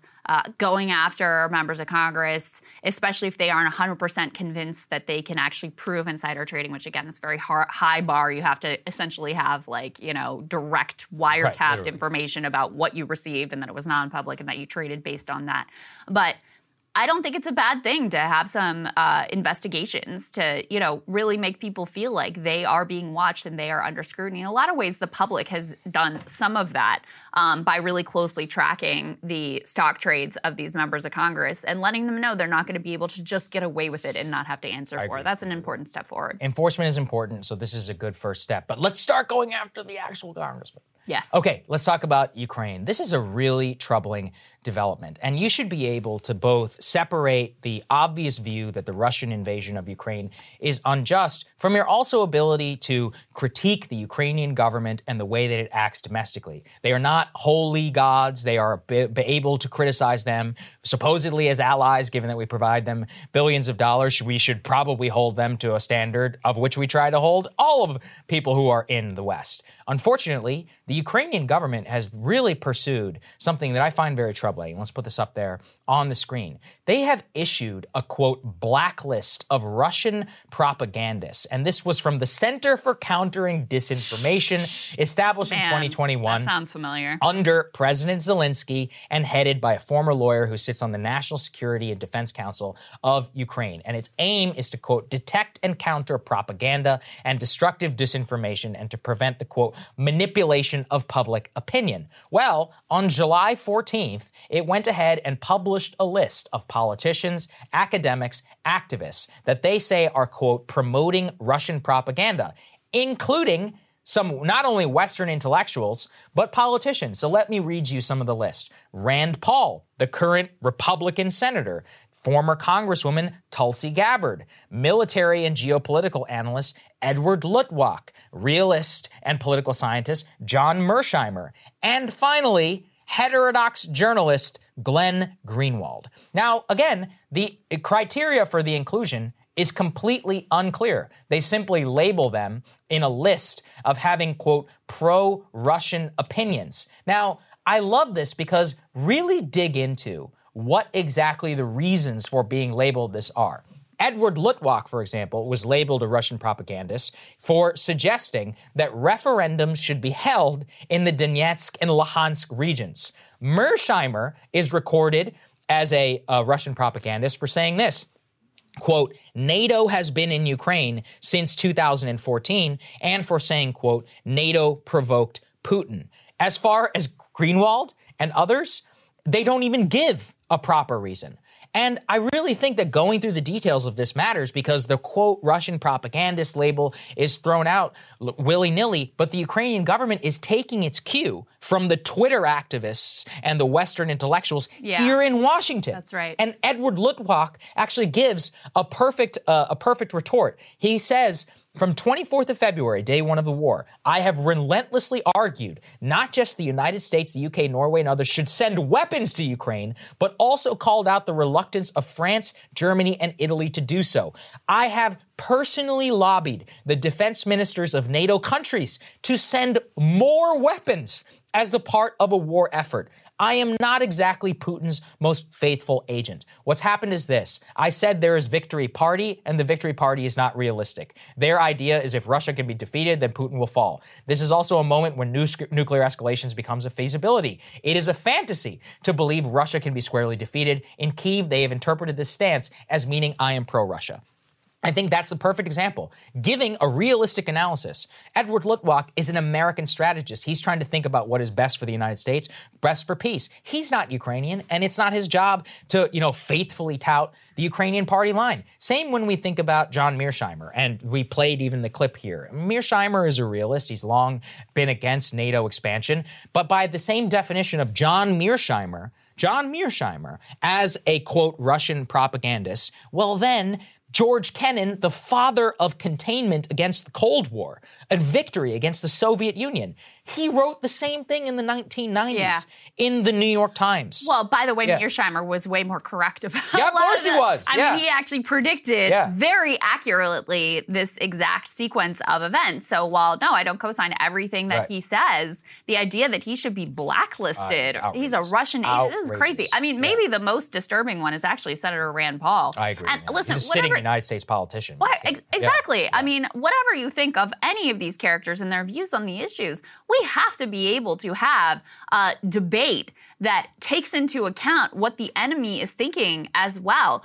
Rand Paul, you know, maybe his greatest great crime here in their view is that he didn't even say don't send the weapons. He said we should be tracking them. Yeah. He said we should have Inspector General to keep Right. track of where these weapons are going. And lo and behold, just I think a few weeks later, and we covered this on the show too, you had um, European law enforcement saying, we have a problem with a lot of, Yes, you know, black right. market weapons coming out of Ukraine. And this is something we really need to pay attention to because this is a big problem because once those weapons are shipped into the country, we have no idea what happens next. So this was an incredibly rational, Mm-hmm. rational, reasonable idea that everyone acted like, oh, this is ridiculous, and you just are like a Russian puppet.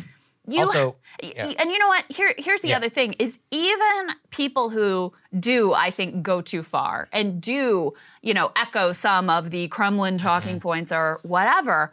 They should be allowed to do that. You should be allowed to hear what the enemy's line is, what they're thinking. And so this is why I've always been against, you know, cracking down on, oh, we can't see RT on YouTube and we can't have any of the sort of Kremlin state TV or state media um, available in the West because it really does hinder our ability to understand how they are approaching this and what they are thinking, what they're selling to their population. Oh, absolutely. I completely agree with that. And, you know, uh, call me whatever you want for saying this, but, you know, Rand Paul is a sitting United States member, senator, an elected member of the United States government. And last time I checked, we shipped you and $40 billion of weapons, guaranteed your security to quote unquote fight for freedom. So how about you keep your mouth shut about our politicians, given the fact that we are literally guaranteeing the existence of Well, your country? Another So- right, and Yeah. ano- another one who's on the list, Yeah. Lula da Silva, who Yeah, is very likely to. I mean, he's the former president of Brazil. He's very likely to be the next president of Brazil, leading significantly in the polls. Last I saw, not that I follow Brazilian politics like extraordinarily closely,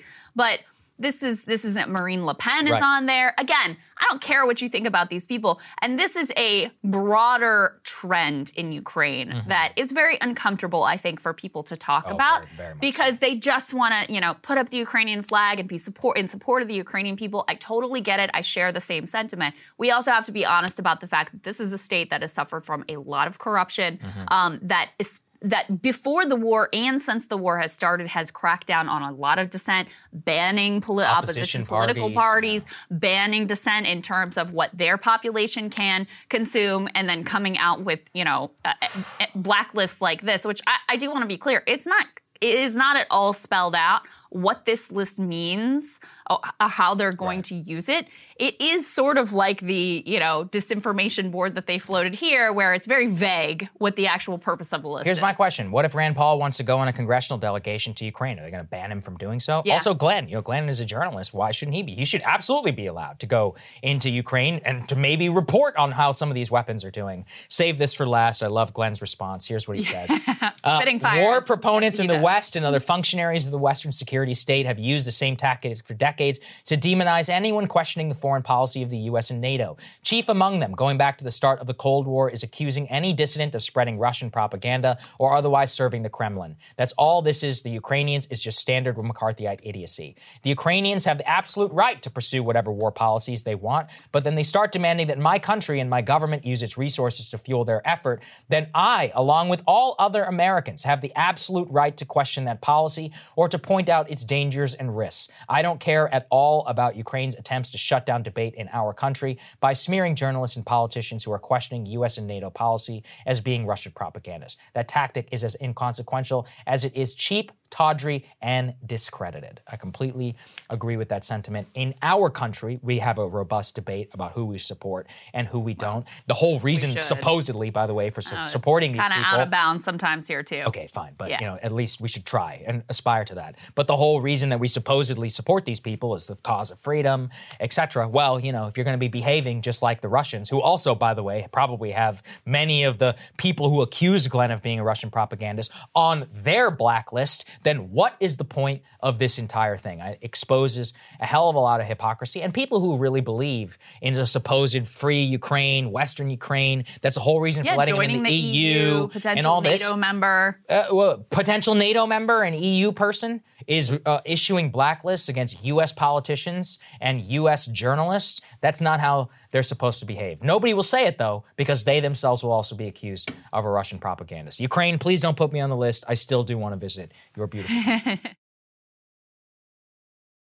okay, all right, Krystal, what are you taking a look at? For the Democratic Party, you know you've really messed up when even CNN is calling you out for hypocrisy. And that is exactly what happened on a recent CNN panel where every guest and the host blasted Dems for propping up Stop the Steal candidates to the tune of millions of dollars, while at the same time declaring that preserving democracy is a sacred duty that should be beyond politics. Take a listen. It's like, okay, you've got this political message about, about our democracy and about what's important. Propping up these kinds of candidates like a Doug Mastriano in Pennsylvania uh, or a Kari Lake potentially in Arizona, that is contrary to everything else that you are telling the American people about where you stand and what you believe and what's important. And if we end up, if, you, if, if it ends up that some of these extreme candidates that they've propped up get elected and actually do make moves in 2024 that jeopardize our presidential election process, like they're going to have to answer for that. Yeah, it's not just contrary. It undercuts the whole argument. It does. Yeah. I mean, when Democrats tell you that the greatest threat to democracy is Donald Trump like candidates and that the very fate of our republic rests on defeating them, and at the same time they're bolstering them for partisan advantage in a tight race, the first argument, both arguments can't be true. Right. And so it's it's it's you, know, you see why they're doing it, and you see their and their obvious strategic advantages and tactical advantages. They're more likely to win an election if they and do it'll it. probably work in most cases, but there is that. But it might not. That's the difference. And it's not just because you know some of our moms are listening, but in the back of my head, I always hear like, "Be careful what you wish for." Yeah. Right? I mean, that's just the, the little the little thing that I just keep hearing on these arguments. Right. And look, very I mean, they clear. wished to run against Donald Trump. Right, they do. And see what, see In what happened. 2016, And look they, what got- and they lost. And they win again. It's for certainly possible. This year's midterm is so critical. The gobsmacked panelists here are 100% correct. You can't take up massive congressional resources diving into the details of what happened on January 6th, solemnly vowing you will do whatever it takes to protect democracy from conspiracy addled insurrectionists, and then turn right around and spend millions ushering a gaggle of those conspiracy addled insurrectionists through their primary contests. Let me give you some of the numbers surrounding the strategy because it is really astounding. In Maryland, Democrats spent $1.2 million on ads persuading conservative voters that gubernatorial candidate Dan Cox was the most conservative candidate. According to Vox, that was more than what Cox and the other GOP candidates spent combined in the primary. He ultimately prevailed. Current Republican Governor Larry Hogan says Dems are playing with fire and that he himself will not vote for his party's nominee. In Illinois, Democrats spent an eye watering $35 million propping up State Senator Darren Bailey. He's a Trump backed candidate who once pushed to kick Chicago out of the state altogether. Bailey also prevailed in his primary. Now, Maryland and Illinois, they're both generally blue states, so Democrats will be favored to prevail in both of those races in the fall. But Democrats have also meddled in races in hotly contested swing states where the national mood could easily sweep a Republican, no matter how fringe, into office. As we've covered before, Dems backed Stop the Steal true believer Doug Mastriano in Pennsylvania, buying more ads to back him than the campaign did itself. And they are now flirting with another Trump backed election denier in Arizona. Kari Lake has been leading in the GOP primary polls for governor and has leaned into every election conspiracy, outright declaring she would not have certified the results if she had been governor in 2020. Dems have been helping Lake prevail by highlighting her opponent's past donations to Democrats, and the very latest poll of the race has Lake up in the primary by 12. And new reporting by Axios reveals that Democrats are working to unseat one of Trump's few remaining GOP critics in the House. They are spending hundreds of thousands of dollars in a GOP primary on behalf of a Trump backed far right candidate. That candidate is looking to defeat incumbent Peter Meijer, who voted for Trump's impeachment after January 6th. Let me just repeat that. Democrats are trying to oust in a primary one of the few Republicans who voted to impeach Trump for his actions on January 6th. All in all, according to an Open Secrets analysis, Democrats have spent at least $44 million propping up extreme candidates in Republican primaries. In their article for Open Secrets, they point out that these candidates ultimately winning is not the only danger. Elevating extremists backing conspiracy nonsense who are hostile to democracy helps to mainstream and legitimize those views, even if, even if the candidates do not ultimately prevail. Some of these candidates, though, are pretty likely to prevail. There's a long history, of course, of political parties playing in the opposite team's primary. The most storied recent example is Claire McCaskill, former Missouri senator, helping Todd legitimate rape Akin to victory. Now, Akin's ascent to the GOP nomination that helped McCaskill win another term against all the odds. And although now even McCaskill is wary of the Dem strategy and skeptical it's going to actually work, given how stiff the national winds are blowing against the Democratic Party. I was not familiar with a more historic Dem meddling, which ended up massively and spectacularly backfiring. As the Washington Examiner writes, in the California gubernatorial race back in 1966, Democrats worried that the moderate Republican mayor of San Francisco, a guy named George Christopher, would be a formidable challenge for them in the general election. So they dug, up an old milk price fixing scandal and leaked it to a friendly columnist. This actually kneecapped Christopher's chances. So instead of Christopher, Dems got their political wish and faced off in the general against a hard right political neophyte named Ronald Reagan. Reagan, of course, went on to not only romp in the general, but ultimately to remake the entire Republican Party and the nation, destroying the New Deal order. Way to go, guys. Now, the current Dem strategy might work out for him. Might hand him some governor mansions in key states. Given Biden's record low approval ratings and the dire state of the economy, though, it could also easily backfire, stacking those very same governor's mansions with candidates who have outright said they would trigger a constitutional crisis if they were given the opportunity. One thing is absolutely clear. When Democrats inveigh about the threats to democracy and existential stakes, they do not actually mean it. They're still playing their games. They're still only concerned first with servicing their donors and second with winning so long as it doesn't interfere with the donor servicing. They're telling you these aren't normal times, but they are approaching politics as if they are completely normal times. That's why, even though I do think the January 6 hearings have done some damage to Trump and the GOP, the most important thing Democrats could do right now, if they actually consider the Republican threat to be existential, is to try to win. And you do that by relentlessly focusing on the economic concerns that voters have routinely told you they care the most about. If the future of democracy depends on this nation, then act like it. Buck your donors, deliver for voters, and stop putting lunatic psychos in position to win. The latest example is really something. Yeah. Hundreds of thousands of And if you want to hear my reaction to Krystal's monologue, become a premium subscriber today at breakingpoints.com. All right, Saagar, what are you looking at? If there's one thing that COVID baked into me, it's this. I'm never going to trust the scientific establishment again. Before the pandemic, I honestly was pretty trusting. And while the phrase do your own research has become a meme, watching the public health authorities outright lie to us about masking and social distancing and pushing policy that makes no sense for two years straight has really made it my baseline assumption. They're full of it. But more importantly, COVID, what really happened is I started to understand that that was just the tip of the iceberg. Take the lab leak theory. While yes, the fact that COVID likely leaked from a lab is important in and of itself, the cover up was way worse. And it showed to us that the scientific establishment was too afraid to admit the truth because of how powerful that the National Institute of Health was. If scientists told the truth about gain of function research, then it meant that Dr. Fauci and Dr. Collins, two of the people who control billions of dollars in scientific funding, could end their incomes overnight. It showed to me how the science is just like any other discipline corrupt. Once you start to understand that dynamic involving the NIH, pharmaceutical companies, and more, the medical outcomes in our society start to make a hell of a lot more sense. And furthermore, the internet revolution that has come to disrupt every area of American life is now coming for science, where ruthless scrutiny by those who were not able to critique people before is exposing truths that are genuinely shocking. Let's take the first revelation that has come to light recently. It is a massive indictment of the scientific establishment. Science magazine reports that critical elements of one of the most cited pieces in the history of Alzheimer's research disease may have been purposefully manipulated and outright fraudulent. This paper, published in Nature in 2006, proposed that specific proteins in your body were responsible for cognitive decline. This became one of the baseline assumptions of research and of drug companies, which the government funded to the tune of billions and billions of dollars to try and target for a cure. Well, guess what? prominent researchers more than a decade later who are trying to rep- replicate the st- results of the study. They can't. In fact, current scrutiny shows that images included in the initial paper have signs of manipulation. So consider the consequences. A potentially false study from 2006 has wasted tens of billions of dollars with a B in research. Not only taxpayer dollars, how many well meaning people who saw parents or loved ones waylaid by Alzheimer's who donated their hard earned money only for it to be pissed away for nearly a decade? This is a scandal of epic proportions. And frankly, if it's proven that the data was manipulated, these people should be punished for at least fraud.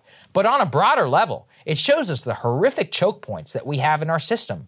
Why is the NIH the major funder of research in the United States? How did academics go, get so captured by one single government bureaucracy? And more so, as we saw with COVID. Why is it so hard to get these people to admit when they were wrong and not waste money and actually focus on doing the right thing and saving lives? And Alzheimer's is not the only scientific area that we've seen effectively upended overnight in the same week. Another landmark study has just come out involving depression and its causes. A new meta-analysis of massive bodies of scientific evidence finds, quote, no consistent evidence of there being an association between serotonin and depression or that depression is caused by lowered serotonin activity or concentrations. Researchers reached this conclusion after looking at research that spanned hundreds of thousands of people. Again, this is shocking because the current major intervention against depression are antidepressants or SSRIs, otherwise known as serotonin reuptake inhibitors. The medical theory behind SSRIs are that chemically intervening to affect serotonin levels in the brain can have a major impact on depression because it was previously thought of as a major cause. And yet now we know that's not true. Now, to be clear, it does appear, though, that SSRIs are still effective against depression, but we have no idea why. Again, why does this matter? Well, the United States is awash in antidepressants. In fact, if you look at per capita usage, we are among the highest in the world, with 110 people per 1,000 on, on, some sort of antidepressant. The only people who even come close are in Iceland. We far outstrip other developed nations. Now, to be clear, Korea last on the list, they have a sky high suicide rate. So I'm not saying it's necessarily a bad thing, but it does show you how much our nation has leaned on this specific medication. In fact, a recent disclosure from the CDC found that one in eight Americans over the age of 18 at one point has been prescribed an antidepressant medication. SSRI pushers have long pointed to the faulty research that we just described as to why it's the number one intervention against depression. Yet, most studies beyond the so called chemical fix to depression focused on subjects only within 8 to 12 weeks. If you zoom out and you look at people two years out post antidepressant intervention, you see no difference between those who took them and those who did not. Beyond that, what are the risks to screwing with your brain chemistry? Well, here's what we know. There are withdrawal symptoms from SSRIs that can last for weeks or months. The drug can pose major risks for strokes, heart attacks, falls, death, not to mention untold side effects. I want to acknowledge there are millions of people for whom these drugs have benefited massively. But it isn't it a bit crazy that the one that so many Americans are on, one that doctors reach for so quickly, that the underlying research backing them is shoddy at best? As with Alzheimer's, it again raises big questions around money. In 2020 alone, the sale of antidepressant drugs grew to $13.5 billion. It is anticipated to keep growing 7% per year from 2021 to 2027. Specific drugs have netted nearly $2 billion in their life cycle of profit so far. So, not as much money in exercise or groundbreaking current research, labs on psychedelics or fish oil or a host of other lifestyle interventions or vitamins that are proven to work, not nearly as studied. Both of those instances show that the incentive structure in our current system is not built to keep us healthy at all. They succumb to the same influences that all powerful institutions do money, corruption, politicization. So, while yes, you should listen to your doctors and the scientists, you should also be comfortable asking them why. Because if you don't do it, and if you do it enough times now, you may find out they don't have very good answers. The forces behind what they are saying don't have your interests at heart at all. So, you need to dig deeper. I think the depression one is just mind boggling. I mean, look, again, I want to acknowledge that there are people, as I've said derogatory things about SSRIs, many people have found them to be useful in your life. But and if you want to hear my reaction to Saagar's monologue, become a premium subscriber today at breakingpoints.com. Joining us now is a great guest, Jonathan Swan. He's a reporter over at Axios. He has a fascinating news story on the plans for a second Trump administration if one to materialize. Let's go ahead and put this up there on the screen. It go ahead and details the radical plan for Trump's second term that sco- focuses on something called Schedule F. So, Jonathan, this is one of those things we focus a hell of a lot here on this show and try to emphasize to people that personnel is policy, something that not many can understand. So, this is an entirely personnel plan that details an executive executive order and more that you've spent a long time reporting out. Why don't you go ahead and lay this out for the audience? Well, um, President Trump's or former President Trump's biggest regret from his first term is personnel. And uh, it's not even close. I mean, mm. of all the things that he wishes he could have done differently, it's the people he hired. And every time he sees uh, one of his former cabinet secretaries come out with a new book or go on television and criticize him, uh, it reignites his animus uh, towards them and how the f did we pick these people who you know blah blah blah. It's just you know it's, a, it's sort sure. of well well worn rant. Fine, okay, that, that great. He, he he was ranting about that for a long time. The question I embarked upon actually really started thinking about this a year ago, but um, the reporting got a lot much more intense in the last six months was fine, you can whine about this, but uh, is anyone serious actually doing anything about it? Because right. if they're not, then who cares? I'm not writing a story about Trump, you know, whining about people being disloyal. And what I discovered, and, and it took me a while to kind of piece all the bits of it together, is there there are actually serious people working on this problem who have Trump's blessing. In some cases, they have Trump's funding, and um, they're sorry. Let me just uh, put this on more stable footing. No worries. Hey, no um, problem. Yeah, so, so, so there are actually serious people working on this problem, and they're well funded and they're experienced. Some of them are quite adept at using government power. And there are sort of a network of groups out there. Um, the Conservative Partnership Institute, which has got people like Ed Corrigan, who worked on Trump's transition, Mark Meadows, his former chief of staff. There's um, Russ Vought's group. Russ was um, Trump's uh, director of Office of Management and Budget. Um, and um, you know, there's this group, America First Policy Institute, run by President Trump's former domestic um, policy director. Um, each group is fits into this ecosystem in a different way, and then there are some you know interesting groups that aren't affiliated with Trump, but I would say are affiliated with the America First movement. They're ideologically um, simpatico, and one of them mm-hmm. is a group that I featured is a younger group, which actually you're on the board of, um, yeah, Saagar, which is right. American Moment, which um, I think what they're doing is really interesting. They're younger guys. Um, Saurabh Sharma, 24 year old guy from Texas, um, very smart guy. And has very good connections in, I would just say, the younger America First movement. And they're developing a pipeline of talent at that um, more mid level junior job. So you can sort of see it. What the piece lays out is how it all comes together. And at the center of all of it is this legal instrument, which most of your viewers uh, probably weren't aware of. It's called Schedule F. Basically, every time a new president comes in, they can replace about 4,000 so called political appointees, right? It's this rotating layer of personnel at the top level of the government. But below that sits this mass of people, around 2 million federal employees, and they're effectively uh, insulated from being replaced or fired. It's, it's, extremely difficult to fire them. They have really strong civil service protections that are enshrined in law. And to grossly simplify it, what this executive order does is it allows a, a, a cabinet secretary on behalf of the president to reassign potentially tens of thousands of um, civil servants into a new employment category called Schedule F, which removes all of their employment protections, or certainly almost all of them, and allows the, uh, the president or the cabinet secretary to very quickly replace them. So it, it, what it does is any, it, it, stipulates that any uh, federal government employee who's working on policy, who's influencing policy, so that doesn't apply to someone who's you know answering the phones in a field office, but people who are at that top layer um, influ- influencing policy, they become replaceable.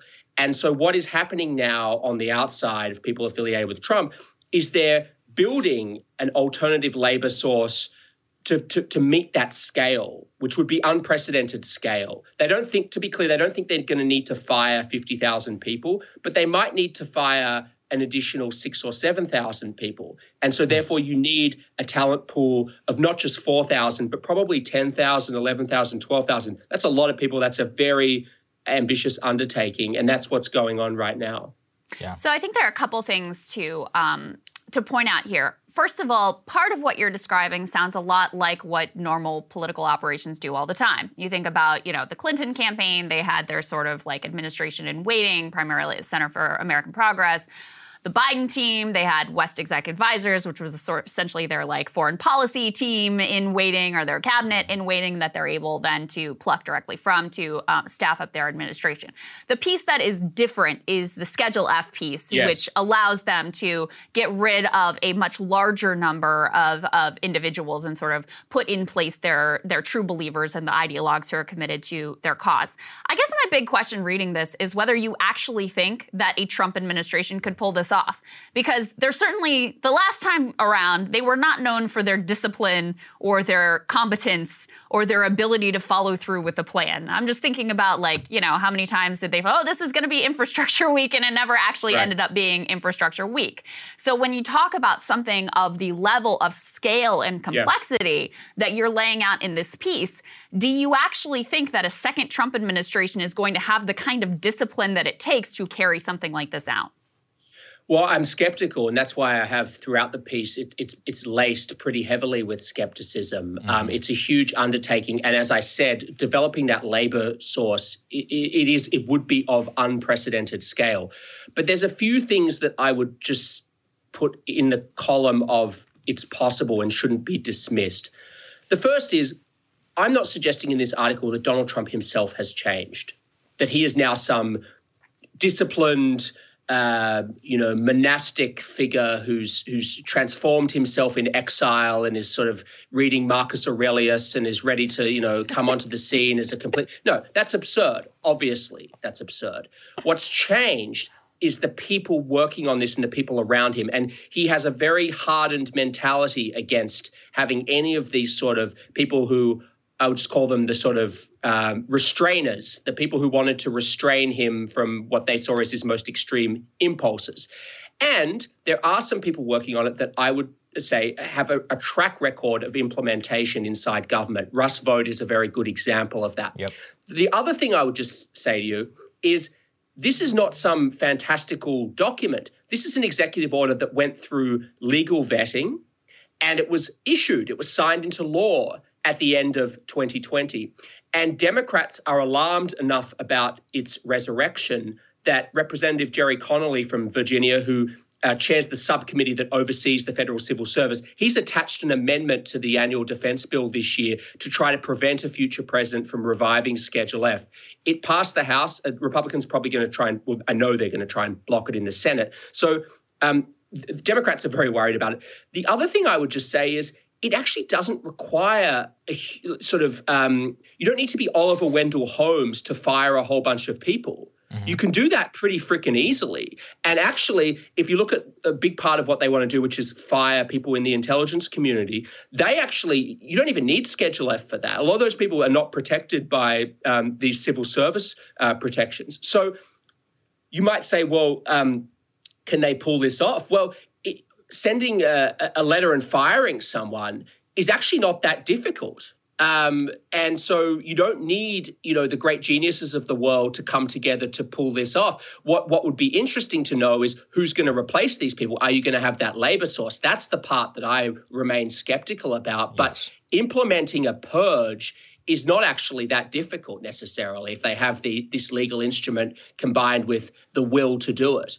Absolutely. I think one of the thing I also want to focus on is what do these people believe? Um, because the real, you know, you can fire people, you can appoint them, but I think one of the things that stung Trump uh, was that many of the people who he would hire, and even many of these groups, they don't even necessarily ideologically agree with each other on anything. So when Trump has a criterion for who he wants to elevate and put into a personnel office, does he have any policy behind that, or is it simply he's never criticized me on TV? And he believes, or at least mouths the language of stop the steal. I mean, beyond that, does it matter? For to be able to end up in one of these jobs, that's what I'm most well, curious about. This. Well, this is where you distinguish between Trump himself and the people he appoints. And, and so, what's interesting is so the answer for Trump is no, he doesn't really care that much about policy. Right. It's stop the steal and loyalty to him. Absolutely. Like he said this a million times to people. I want people who are loyal. And you can get very closely, you get very quickly into his inner circle by just sucking up to him. Of course, we know that. What's interesting though is the person that I expect him to appoint to run his transition, which is John McEntee, who ran his personnel office John McEntee is an ideologue, actually, hmm. and he does believe in these policies. He is uh, very, very anti interventionist on foreign policy, and he is hardcore on immigration. And so, by dint of appointing John McEntee and people like him, Russ Vought is it authentically uh, is sort of comes out of the Ross Perot type yep. of Republican. So some of the key people that will be, uh, I expect, I expect things could change, and you know nothing's certain in Trump world. But some of the key people that I expect to be running this actually are America First ideologues. Um, and so that's why I, I, do believe there will be a pretty strong ideological um, uh, criteria applied to um, these selections. And and by the way, a lot of the groups that are developing this, you're you're absolutely right. Like I don't know, I wouldn't describe the America First Policy Institute. I wouldn't describe their foreign policy proposals. You know, they what they put out on Ukraine could have been written by John Bolton. So exactly. I'm not suggesting that there's ideological uniformity across these groups. There absolutely isn't. But I do believe that if he has people like McEntee running it, they will be discerning. They're deep enough in this that they can discern between these groups and see the types of people that they want to have in key roles. Can that be done at scale? I'm very skeptical. Yeah, that's the excellent, uh, excellent. Yeah, absolutely. There. And yeah. then lastly, you uh, mentioned that Democrats, including Congressman Gerry Connolly from Virginia, are trying to block their ability to reimpose mm-hmm. this Schedule F uh, executive order. What do you think the fate of that is? Um, I think it's unlikely because I do think it's going to be very hard to get that through the Senate. Um, and if they don't manage to block it, they'll certainly challenge it. There'll, there'll be huge legal challenges against yep. it. But Trump's advisors like their cha- their chances in a court uh, system that that's now dominated by conservatives at the highest level. Um, if they do get Schedule F into uh, sorry, if they do get this amendment into a, into force to prevent a future president from introducing Schedule F, Trump could still execute, as as far as I understand from talking to experts on this, a pretty large scale purge of the intelligence community, even without Schedule F.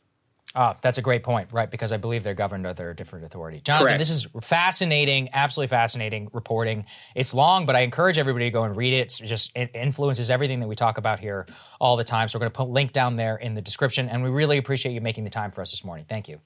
Thanks for having me, guys. And it's Absolutely. a two-part series, so um, there's, there's it really goes deep in the second yeah. part on Schedule F. So Perfect. thanks for having me. Absolutely. Yeah, our pleasure.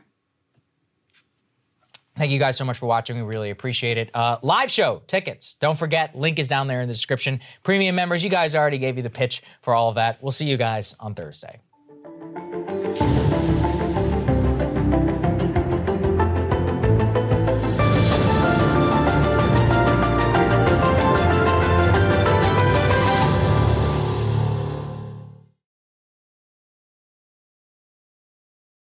Trinity School of Natural Health can help you be part of the fast growing health and wellness industry.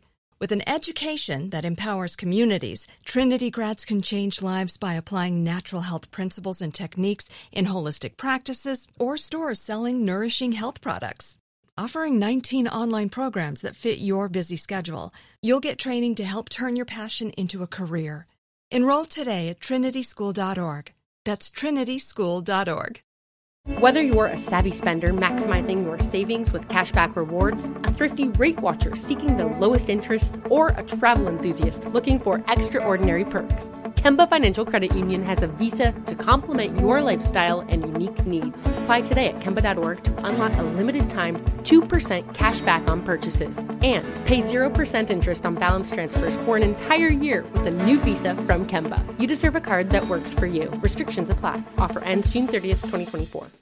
Nobody wants to outlive their money, but it happens, especially for women. That's why Gainbridge offers the Parity Flex annuity, designed for women's unique retirement needs, with flexible withdrawals plus a guaranteed lifetime income benefit that keeps paying you even if your account balance is zero. Gainbridge is helping build a better financial future for women. Retirement income you can't outlive is the ultimate flex. Start saving now at Gainbridge.io. Visit Gainbridge.io slash ParityFlex for current rates, full product disclosures and disclaimers, and other important information.